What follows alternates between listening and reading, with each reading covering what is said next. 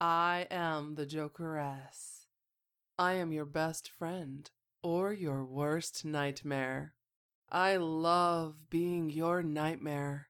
That dark, bottomless pit of hopelessness, helplessness, and despair.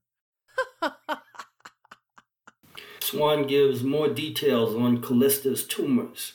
Look, Callista's waking up. Yes, she is. Oh, my head. You passed out. Passed out? Yes, right after I told you about your tumors. Oh, now I remember. I wanted to tell you that I think they are curable. How do you know? I have been studying them. They are small.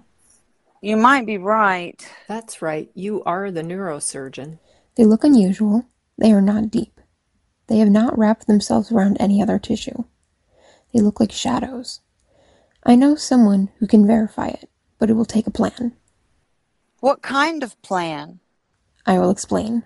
Players in this episode were Margaret Henderson as Louise Van, Dina Stinson Lawson as Callista Bouvet, and Megan Brooks as Swan Lee. The Jokeress is always watching.